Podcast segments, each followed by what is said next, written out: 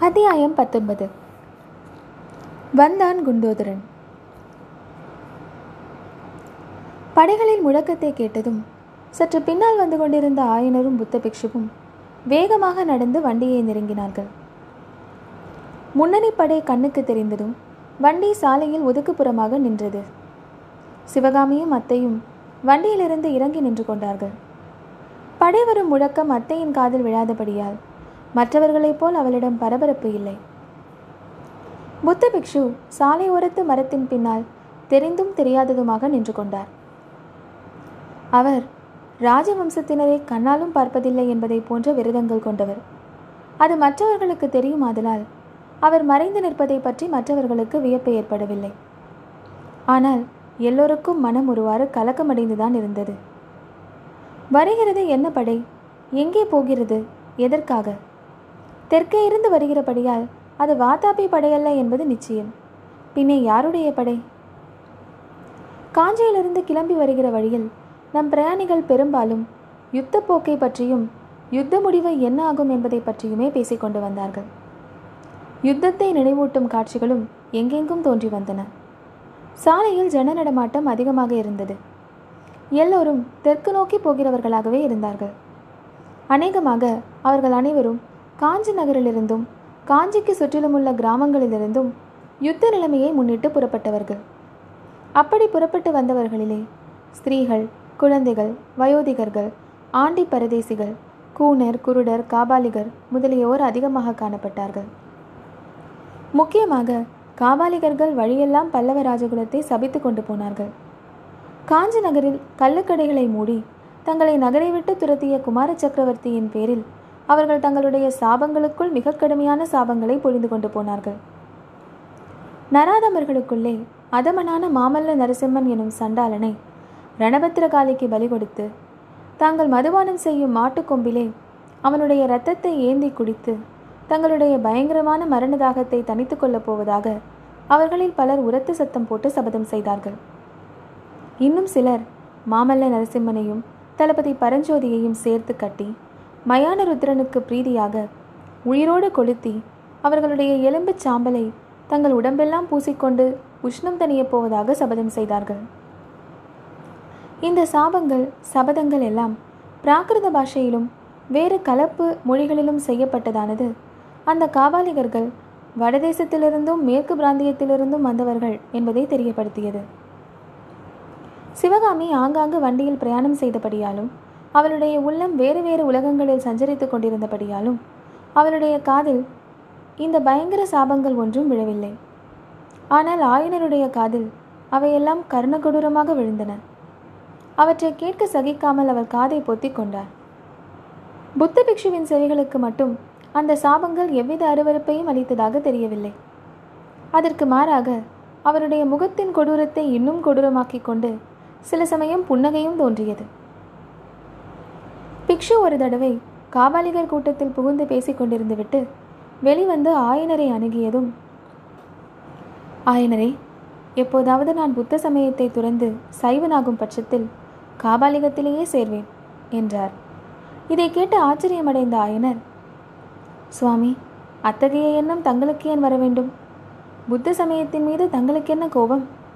யுத்தங்களினால் ஏற்படும் சங்கடங்களையும் துன்பங்களையும் பார்க்க பார்க்க புத்த பகவான் காட்டிய அகிம்சை மார்க்கமே உத்தமமான மார்க்கம் என்றல்லவா எனக்கே இப்போது தோன்றி வருகிறது? என்றார். அதனால்தான் நானும் சொல்கிறேன். நீங்கள் காலசம்ஹார மூர்த்தியை கைவிட்டு புத்த பகவானை அடைவதாக இருந்தால் அதற்கு பிரதியாக காவால ருத்ரமூர்த்திக்கும் ஒரு அடியார் வேண்டுமல்லவா? என்று நாகநந்தி கூறியது ஆயனருக்கு மேலும் மனக்குழப்பத்தை உண்டாக்கிற்று. சாலைகளில் அபூர்வமாக தெற்கே இருந்து வரும் பிரயாணிகள் சிலர் காணப்பட்ட போது அவர்களை காஞ்சிக்கு பக்கமிருந்து வருகிறவர்கள் நிறுத்தி தெற்கே என்ன விசேஷம்? என்று கேட்பார்கள்.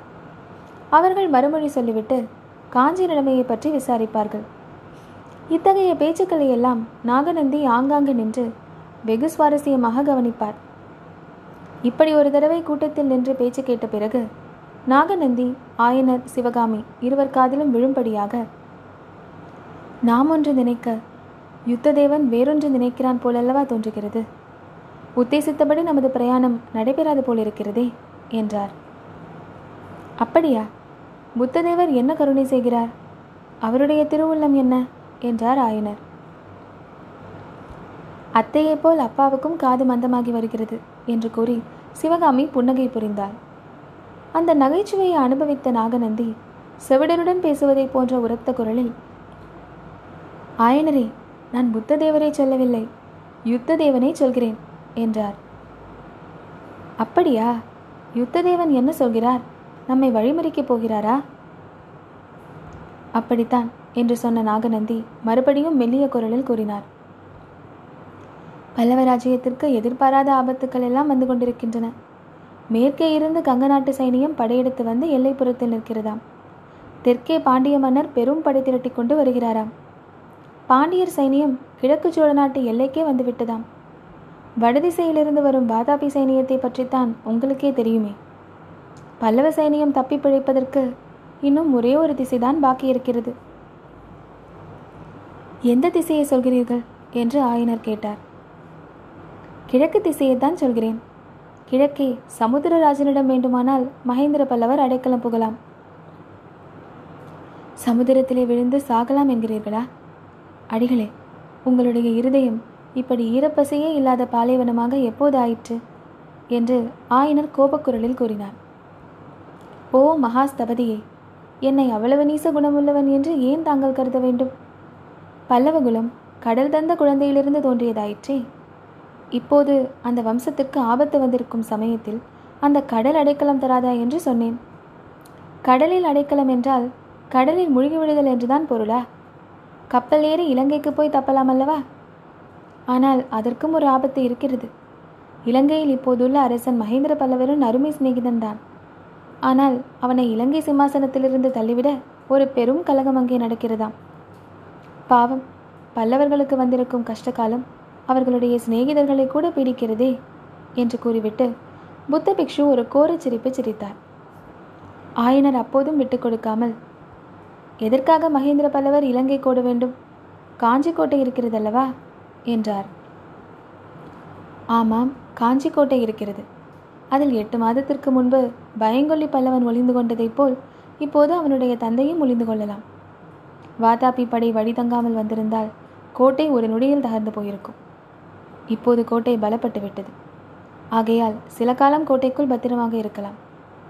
வாதாபி படை ஆறு மாதமாக வடவெண்ணை கரையில் என்ன செய்து கொண்டிருந்தது என்றுதான் தெரியவில்லை என்றார் புத்த பிக்ஷு இந்த வார்த்தைகள் எல்லாம் சிவகாமியின் செவிகளில் புண்ணில் கோலிடுவதைப் போல் விழுந்தன. கடவுளே நாக்கிலே விஷமுள்ள இந்த நாகநந்தியின் கர்வத்தை அடக்க மாட்டாயா? என்று வேண்டிக் கொண்டாள். புத்த பிக்ஷுவின் விஷயத்தில் சிவகாமியின் மனநிலை சஞ்சலமுள்ளதாக இருந்தது. அவரிடம் காரணமில்லாத அருவருப்பும் என்னவென்று தெரியாத பயமும் அவள் மனதின் ஆழத்தில் குடிக்கொண்டிருந்தன. மாமல்லரை பற்றி அவர் கூறிய செய்திகளை கேட்ட பின்பு அவரிடம் அவளுடைய அருவருப்பு அதிகமாயிற்று. இன்னொரு பக்கம் புத்த பிக்ஷுவின் விசாலமான உலக அனுபவமும் ஆழ்ந்த கலைஞானமும் அவரிடம் அவளுக்கு பக்தியையும் மரியாதையையும் உண்டு பண்ணியிருந்தன. மேலும் தூர தூர தேசங்களுக்கெல்லாம் சென்று அங்கங்கே மகா சபைகளில் நாட்டியமாடி பரதகண்டத்தின் ஒப்பற்ற நடன ராணி என்ற பெயரும் புகழும் பெறுவதை பற்றி பிக்ஷு அடிக்கடி கூறி அவளுடைய உள்ளத்தில் திக்விஜய பகல் கனவுகளை உண்டு பண்ணியிருந்தார்.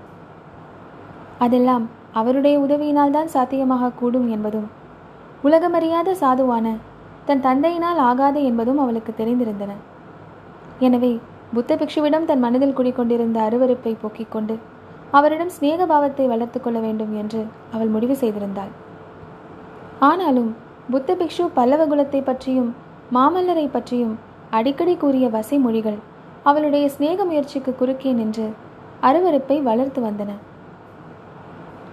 வாதாபி படை வடபெண்ணை கரையில் ஆறு மாதமாக இருந்ததை பற்றி புத்த பிக்ஷு குறிப்பிட்டதும் சிவகாமி ஆத்திரமான குரலில் சுவாமி வடவெண்ணைக்கு போய் வாதாபி படைகளை நீங்களே கையை பிடித்து அழைத்து கொண்டு வந்து விடுவீர்கள் போலிருக்கிறதே. பல்லவ குலத்தின் மேல் உங்களுக்கு என்ன அவ்வளவு கோபம்? என்று கேட்டாள். பிக்ஷு சாந்தமான குரலில் பல்லவ குலத்தின் மேல் எனக்கு என்னத்திற்கம்மா கோபம்?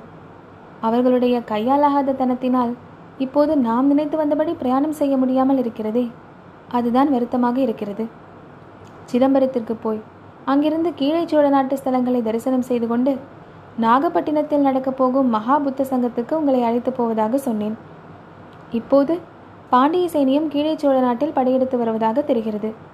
இப்படிப்பட்ட சமயத்தில் நாம் சோழ நாட்டுக்கு போவது உசிதமா என்றுதான் யோசிக்கிறேன் என்று கூறினார். பின்னே நாம் என்னதான் செய்யலாம் என்று நீங்கள் நினைக்கிறீர்கள்? என்று ஆயனர் கேட்டார். கெடில நதிக்கரையில் ஒரு அமைதியான இடம் இருக்கிறது. தங்களுடைய சிற்ப வேலைகளை நடத்துவதற்கும் அங்கே நிறைய வசதிகள் உண்டு. குன்றுகளும் பாறைகளும் ஏராளமாக இருக்கின்றன. இந்த யுத்த குழப்பமெல்லாம் முடியும் வரையில் நீங்கள் அங்கே இருக்கலாம் என்று நினைக்கிறேன் என்றார் பிக்ஷு. பிக்ஷுவிடம் வர வர சந்தேகம் அதிகம் கொண்டு வந்த ஆயனர் போக போக பார்த்து கொள்ளலாம் சுவாமி என்றார்.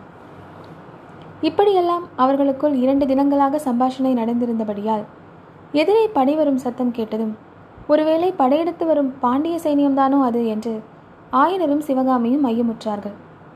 ஆனால் முன்னணியில் பறந்த கொடியில் ரிஷபத்தை பார்த்ததும் பல்லவர் படை என்று எல்லோருக்கும் தெரிந்துவிட்டது. படை வீரர்கள் எழுப்பிய கோஷங்களும் இதை உறுதிப்படுத்தின. வாதாபி அழிக தலைக்காடு வாழ்க புலிகேசிக்கு நாசம் துர்விநீதனுக்கு துர்மரணம். எனும் கோஷங்களையும் காஞ்சி வாழ்க மகேந்திர பல்லவர் வாழ்க மாமல்லரின் வீரத்தோல் வெல்க எனும் முழக்கங்களையும் மாற்றி மாற்றி அந்த வீரர்கள் எழுப்பிக் கொண்டு கம்பீரமாக நடந்தார்கள். இந்த குரல் ஒலிகளுக்கு இடையிடையே பேரிகை முதலிய யுத்த வாத்தியங்கள் எட்டத்திற்கும் எதிரொலி எழும்படி ஆர்த்தன. மேற்படி கோஷங்கள் எழுந்த பொழுது மரத்தின் பின்னால் மறைந்திருந்த நாகநந்தியடிகளின் முகத்தை யாரும் பார்க்கவில்லை. பார்த்திருந்தால் படமெடுத்து ஆடும் நாகசர்ப்பத்தின் தீக்ஷணியமான கண்களிலிருந்து தீப்பொறி கிளம்புவதைப் போல் அவருடைய கண்களிலிருந்தும் பொறி கிளம்பிக் கொண்டிருந்ததை கவனித்திருக்கலாம். படை சின்ன படைதான். நாற்பது ஐம்பது குதிரைகளும் இரண்டாயிரம் காலாட்களும் இருக்கலாம். எனவே அரை நாழிகைக்குள் நமது பிரயாணிகள் நின்றிருந்த இடத்தை தாண்டி படை சென்றுவிட்டது. சற்று முன் கலகலப்பாக இருந்த சாலையில் நிசப்தமும் குடிகொண்டது. பெரிய நகரத்திலிருந்து திடீரென்று நிர்மானுஷ்யமான காட்டுக்குள் வந்துவிட்டதைப் போல் தோன்றியது. படை வீரர்கள் எழுப்பிய கோஷங்களில் மாமல்லர் வாழ்க மாமல்லரின் வீரத்தோல் வெல்க எனும் கோஷங்கள் சிவகாமியின் உள்ளத்தில் பெரும் கிளர்ச்சியை உண்டு பண்ணியிருந்தன. மாமல்லர் பயங்கொல்லியாக இருந்தால் பல்லவ வீரர்கள் அவரை பற்றி இம்மாதிரி வீர கோஷங்களை சொல்வார்களா? ஆயனரே போகலாமா? அசோகபுரம் இன்னும் ஒரு நாழிகை தூரம் இருக்கிறது என்று நாகநந்தியின் குரல் கேட்டது. ஆஹா போகலாமே. சிவகாமி வண்டியில் ஏறிக்கொள். அத்தையையும் ஏறச்சொல் என்றார் ஆயனர். சிவகாமி வண்டியில் ஏறாமலே அப்பா இந்த படை வீரர்கள் எங்கே போகிறார்கள்? என்று கேட்டாள். எனக்கு தெரியவில்லையே அம்மா. பார்த்தால் யுத்தத்திற்கு போகும் படையாக தோன்றுகிறது.